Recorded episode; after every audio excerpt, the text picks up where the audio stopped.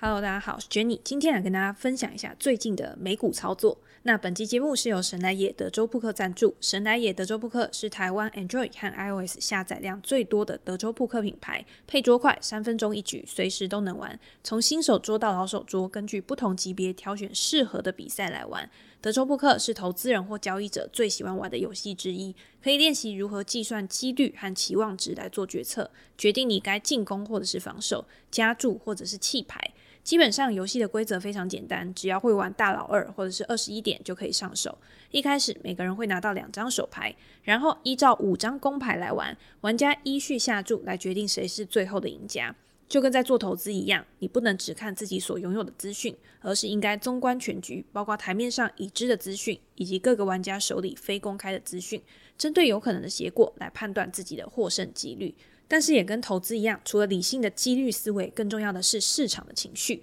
每一个人针对其他人有可能的反应，采取什么样的策略来影响别人的决策。所以我在看网络上比赛的影片的时候，你有的时候会看到选手很幸运，牌技也很好，好牌可以获胜。但是烂牌有的时候也可以借由策略来控制损失，甚至是诈唬来欺骗对手，最后安然过关。不玩不知道，如果想要试试看德州扑克，可以下载神来也德州扑克先来练习。我觉得在玩的过程中，除了可以了解这个游戏的意义，更可以思考如何用这样的思维运用在投资上面。我会把链接放在资讯栏，有兴趣的读者或者是听众可以到资讯栏去下载来玩玩看。我觉得真的是还蛮好玩的。好，那刚刚前面有讲到德州扑克的基本规则嘛？其实我有想到，我以前的时候也是会跟朋友一起玩，但是现在真的是很少玩，因为最近工作就是比较忙，然后也没有时间跟朋友相聚。疫情之后，其实大家都很少出门嘛。不过这一次呢，接到这个合作之后，我真的有再重新的去下载神来也的德州扑克，刚好搭配上一个礼拜，其实市场上面行情就是还蛮波动的。在波动的时候，其实我自己的操作就是比较保守嘛，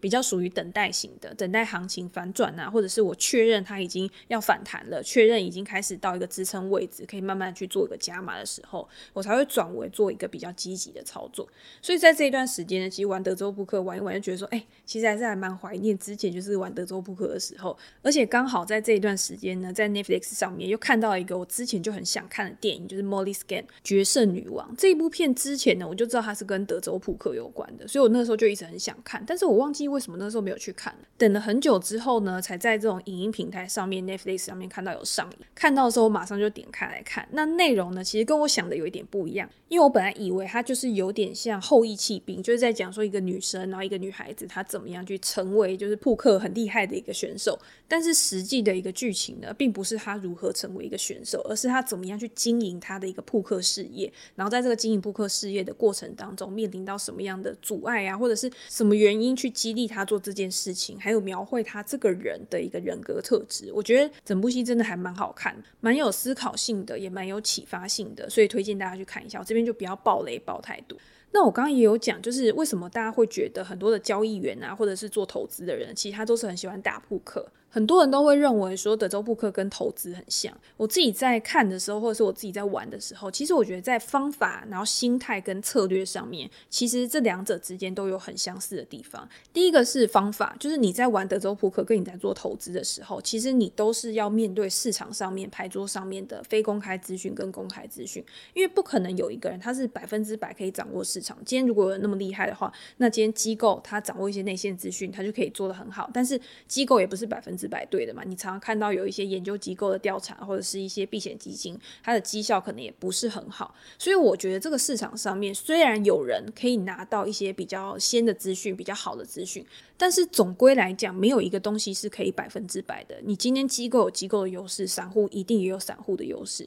那我觉得很多人会去说：“哎，你今天机构的人他的思考模式是怎么样啊？”我觉得你可以去做一个参考，可以去做一个学习。但是你今天如果身为一个一般投资人的时候，你没必要去跟一些跟你站在不同的立足点的人去比较，你反而应该是思考说，今天我就是身为一个一般的投资人，我应该在当下去做出什么样的决策，对我来说是最适合的、最有利的。譬如说，我在资金运用、资产配置的方面，我其实是可以很弹性的，我其实没有那种很大资金的一些困扰。所以我在美股市场上面，今天美股市场上面，你要变成那种大金鱼，其实是呃比较困难的一件事情嘛。所以我们在美股市场上面，其实是很悠游自得的。那我觉得美股市场又是一个资讯很公开、很透明，就是一个很有效率的市场。所以要在美股市场上面获利，今天不管你是一个被动型投资人，还是一个主动型投资人，其实应该都不是很难的一件事情。那德州扑克有一个很有趣的，就是今天你在牌桌上面，因为它最多好像是可以九个人玩嘛，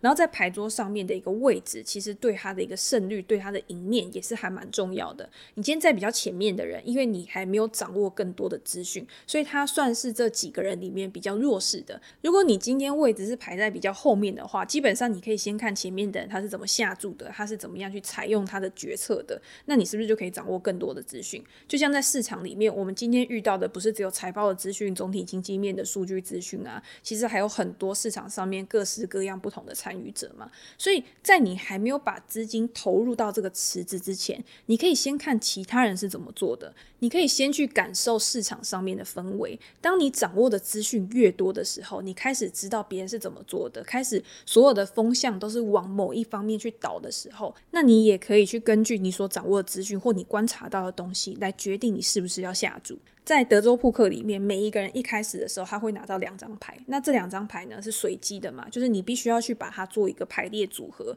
怎么样呢？可以跟牌桌上面就是五张公开的牌去做一个排列组合，然后到一个最大的牌型，然后来作为最后的一个赢家。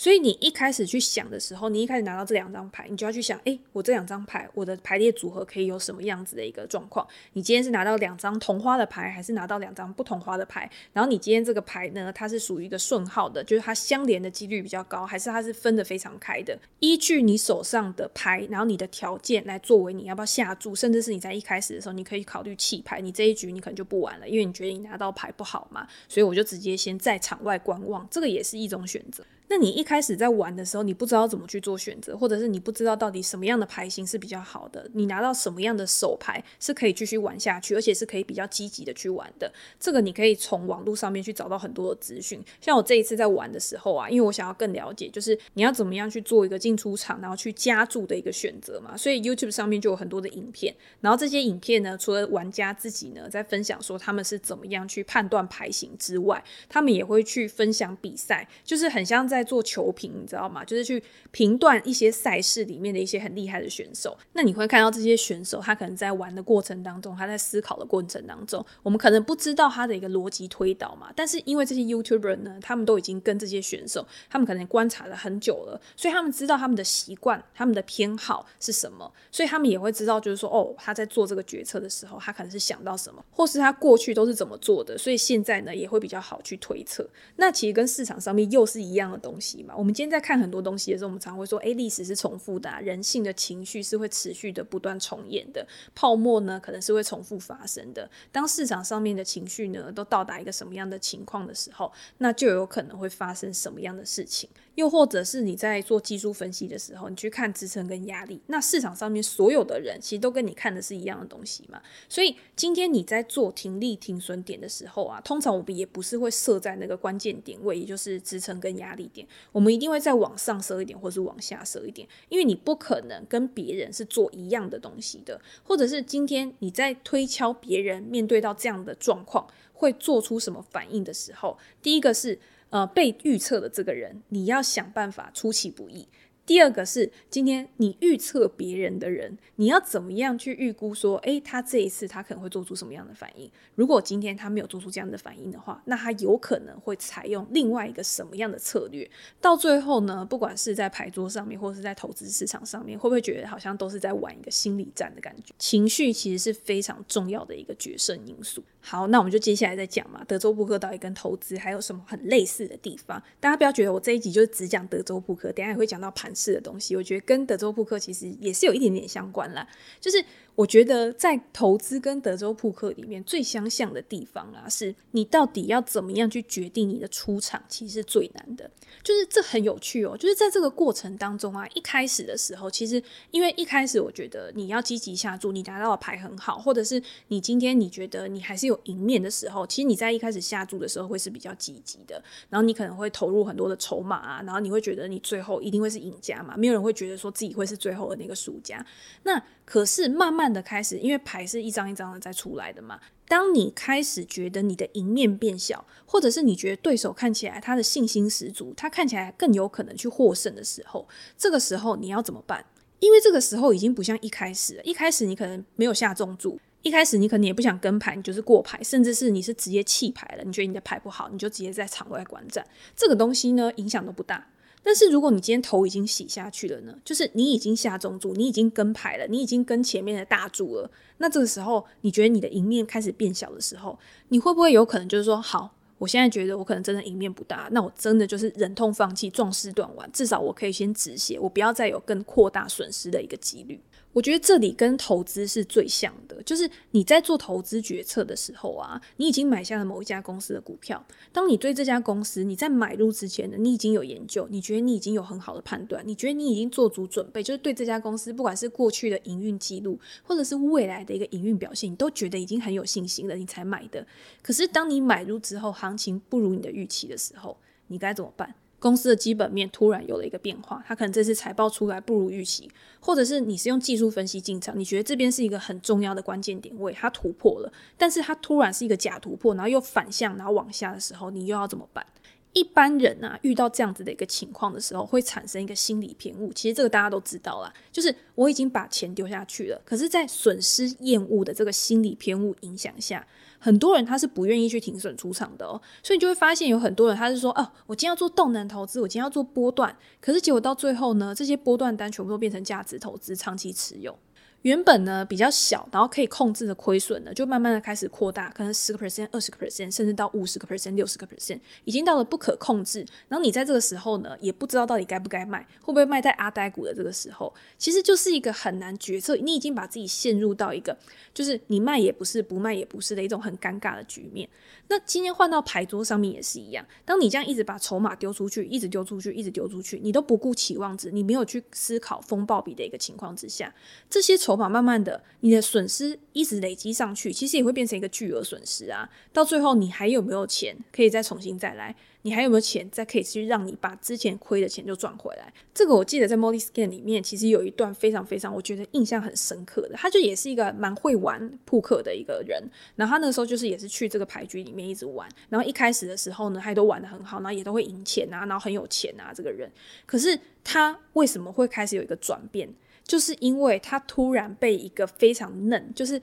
他完全没有牌技可言，完全就是靠诈唬的这种诈唬，就是用唬唬人的方式，就是说告诉你说我牌很好，吹牛的那一种。他竟然被那个人骗了，就翻牌了之后，他发现他的牌超级好，结果竟然输给一个牌超级烂的人，就他面子挂不住，他整个就气崩，然后就开始一直不断的去换筹码，然后一直输，然后一直换，然后到最后就直整个直接破产，就是那种意思。所以不管你今天是在牌桌上面，或者是在投资上面。情绪的控管是非常重要的。我一直跟大家讲说，就是如果你今天你的决策啊是在压力迫使你必须做出决策的一个情况之下，你去卖出或者是你去买进，这个东西到最后结果一定不会是你想要的。好的决策都是在你真的仔细评估过，然后冷静的去下单之后，才有办法去成为一个很好、很成功的一个决策。所以我今天一直觉得，就是说，你今天在投资市场上面，你有很好的方法，OK，每一个人其实都可以有一套方法，甚至是你去用以前的人成功的方法，其实套用到现在投资市场上面都可以用。但是最重要的是什么？最重要是你的资金控管能力跟你的情绪控管能力。这两个能力呢，其实决定你就是用这套方法有没有办法去累积你的一个财富、累积你的获利的一个关键因。那这个时候呢，就可以去继续探讨一个问题，就是那要怎么样去培养一个好的资金控管能力，然后跟一个好的情绪控管能力。其实我觉得有一个方法啊，是最简单、最简单，但是我觉得最少人会去做的，因为大家很多人就说哦。资金配置哦，或是情绪控管，我到时候就是分散啊，然后到时候就是冷静啊，我就是转移注意力啊，就是都用讲的都很简单呐、啊。但是实际上面真的到那个情况的时候，你会顿时失去思考能力。所以最简单的方式就是预先规划。预先规划是什么？大家会觉得说，诶。我今天在买入这家公司之前，我已经研究得很深了。这个就是预先规划。其实我觉得你研究一家公司，这个是基本的，就是它只是预先规划之中的一环而已。你今天对市场、公司面的基本面研究，它是不够的，它应该有一个更全盘的计划。我刚才前面应该有讲吧，就是有一个玩家，还是我现在在讲，就是我有在 YouTube 上面看到有一些玩家，他会分享他自己的一张表。就是我刚刚有讲嘛，布克他不是会先拿到两张手牌嘛，然后他这张表就是跟你分享说，当你的手牌拿到的是什么样的组合的时候，你应该要怎么打。当你拿到同花或者是非同花，然后你拿到怎么样去配，就是这两张花色跟数字是怎么样去配的时候，然后你去对这张表。因为我本身也是德州扑克的小嫩嫩嘛，就是新手班的那种程度，所以我去看这张表的时候，我就会知道说，哦，那一开始的时候我就是应该要怎么打，然后会比较有胜率。然后等到我真的就是比较会打之后，我比较会在心里面去内化成我自己的一个进出场规律、下注的一个规则之后，我就可以打得更好，然后可以打得更灵活嘛。新手变成大师的过程，就是你今天一开始的时候都是照规则，但是慢慢的去把它内化，然后到最后你这个动作、你这些行为已经变成一种反射的时候，这个时候你就知道你自己已经成长了。那你在投资的时候也是一样，就是你应该先写在纸上，或者是你今天先用电脑打下来，你的预先规划，你的进场点在哪边？那当你进场之后，你遇到顺势的时候，那一定是最好嘛。顺势的时候你该怎么办？你该在什么地方去加码，或者是你该在什么的地方去做停利出场？那另外一种可能呢，是你已经预先设定好进场点了，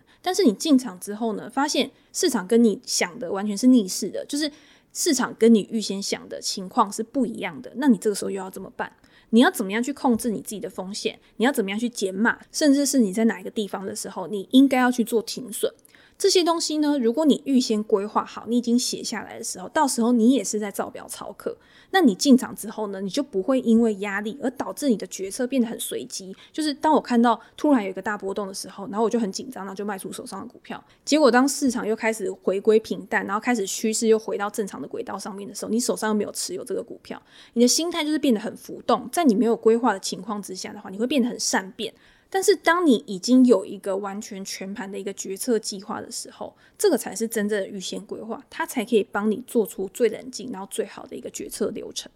就拿这阵子的盘势来讲好了，其实我在上个礼拜的时候波动很大，但是我自己在不管是订阅啊，或者是我在 Podcast，其实都有分享我自己的看法，就是我是怎么样去做一个操作的，我是怎么样去做现货，或者是我用选择权来帮助我可以去达到我本来设定的一个目标。那你会觉得说，那难道市场行情每一次都可以准确预测吗？难道每一次达到压力跟支撑的时候，它就是会反弹吗？它就是一定会走多头吗？会不会哪一次就是预测失准了，它就是向下突破了，它就？就是不照你的预先规划去走，这个当然绝对是有可能的。有些人就会觉得说，你今天预测，不管今天你是在台面上面，或者是你自己在做投资的时候，你就是百分之百就是一定要看对。你觉得要反弹的时候，就是应该要反弹；你觉得到这边应该是低点，就是应该是低点。或者是你今天是用价值投资，你去做估值的时候，你计算出一个合理的一个价格区间。当股价到达你的合理区间的时候，就是应该要止跌回升。其实这些都是一些不切实际的幻想，就是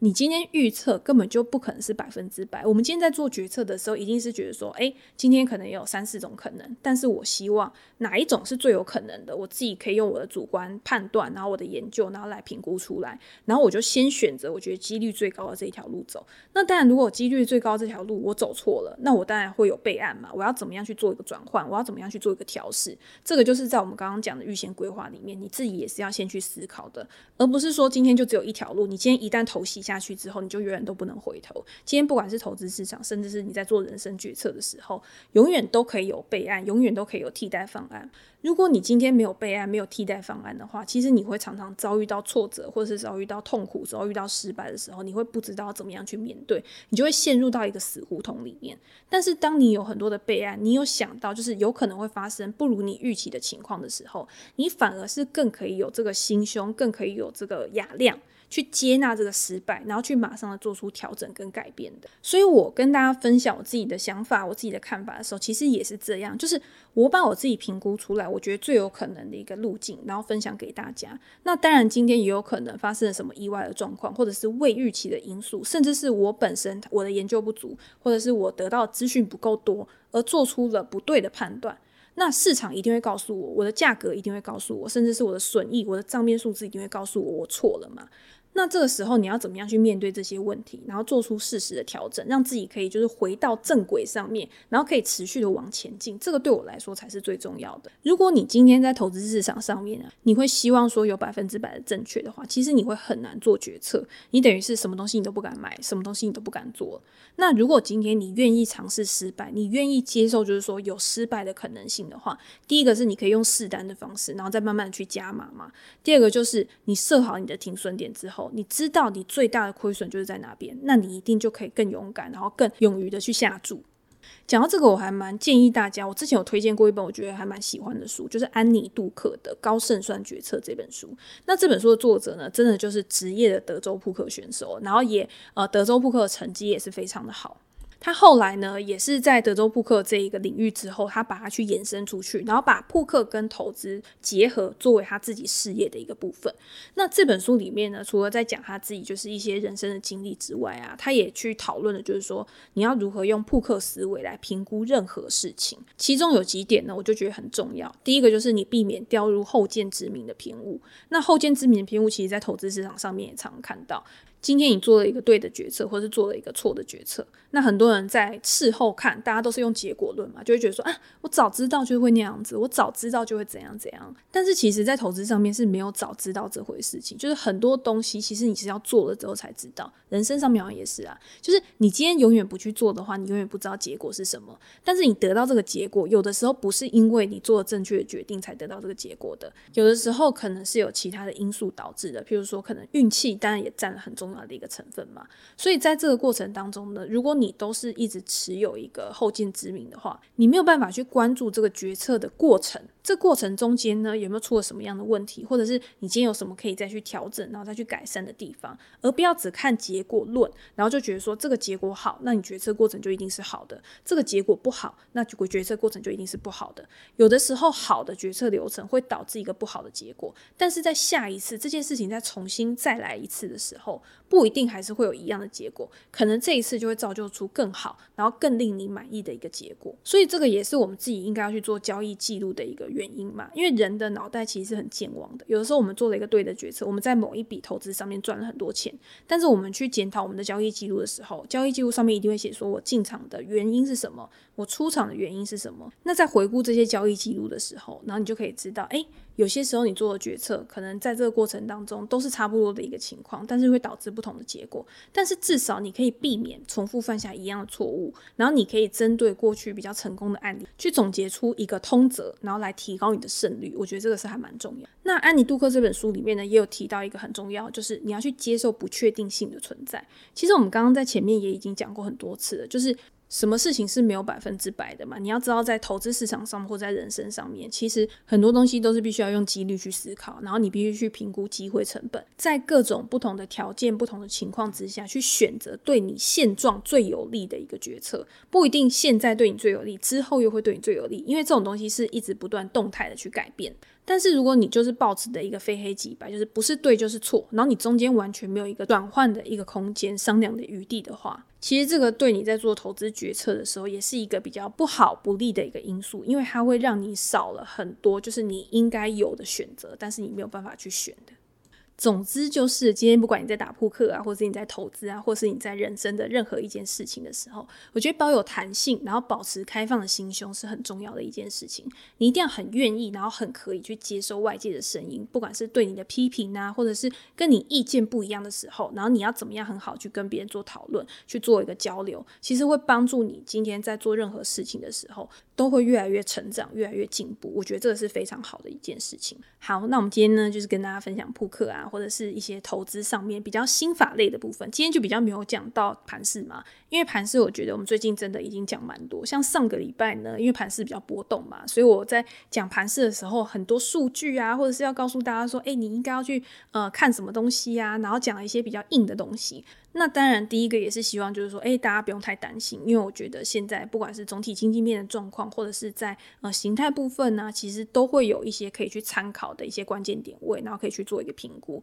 然后下档的风险呢，其实还是可控范围内的。今天最怕的就是你是没有办法去掌握那个东西的，但是当你可以去掌握，然后可以去计算你的期望值的时候，其实我觉得大家就可以比较积极，然后不需要这么的一个紧张。但是好像讲这些东西，大家还是会很紧张，所以我觉得，我觉得不是收听数变少。其实我在粉丝团的时候就是开玩笑，就是说啊，大家都不听啊，或怎么样之类的。我自己看的时候，其实收听数是没有变少。但是我也知道，讲比较硬的内容的时候，今天大家可能在通勤啊，或者是在休闲的时候听的时候，他可能会呃听不下去，就是没有办法维持专注力这么长的一个时间。那也有读者跟我讲说，哎，你可以就是像直播一样啊，然后可以多聊天啊，或怎么之类的。哎。直播是有人可以跟我互动，可是我现在在录 podcast，没有人跟我互动，就是看着电脑，然后看着那个录音的那个设备，然后一直在跑跑跑跑跑。所以其实录音录 podcast 是一个比较单向的一个东西。那当然我自己有的时候，哎，讲一讲自己突然变严肃。那这一次呢，有讲一些电影的东西、扑克的东西，我觉得应该算是比较轻松吧？还是大家还是觉得很硬？